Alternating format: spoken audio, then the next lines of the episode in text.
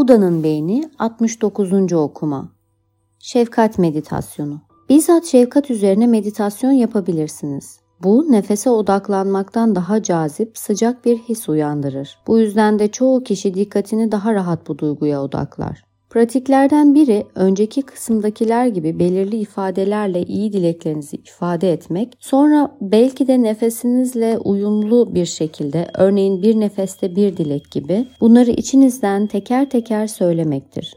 Ya da bu ifadeleri hassas bir rehber gibi kullanabilir, dikkatiniz dağıldığında onlara geri dönebilirsiniz.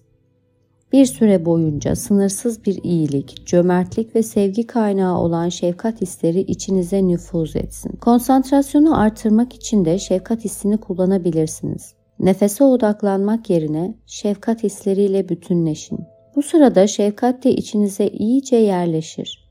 Bunu örtülü belleğinize alın ve sevgi dolu ilmeklerini varlığınıza dokuyun.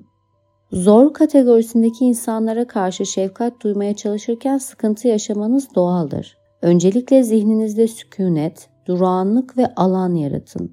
Sonra da yavaş yavaş size hafif sıkıntı yaratan biriyle, örneğin biraz sinir bozucu ama bir sürü de iyi özelliği olan bir iş arkadaşınızla pratiğe başlayın. Gündelik yaşamda şefkat. Gün içinde bilinçli ve aktif bir şekilde eylemlerinize, konuşmalarınıza ve en önemlisi de düşüncelerinize şefkat katın. Zihninizin arka planında, simülatörde oynayıp duran mini filmlerde sevecenlik temasına daha çok vurgu yapmaya çalışın. Simülatörün sinir ağları, şefkat mesajlarıyla gittikçe daha çok ateşlendikçe, başkalarına karşı bu hisler ve davranışlar beyninize daha çok yerleşecektir. Bir süreliğine birine karşı, örneğin bir gece boyunca aileden birine ya da bir toplantı sırasında iş arkadaşınıza şefkatli davranın ve neler olduğunu izleyin. Ayrıca kendinize karşı da şefkatli davranıp bunun nasıl bir his olduğunu gözlemleyin.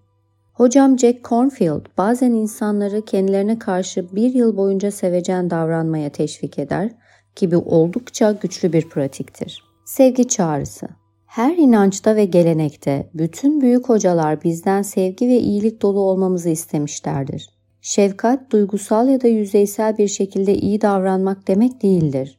Kimseyi dışlamadan, herkese ve her şeye korkusuz ve tutkulu bir şekilde değer vermektir.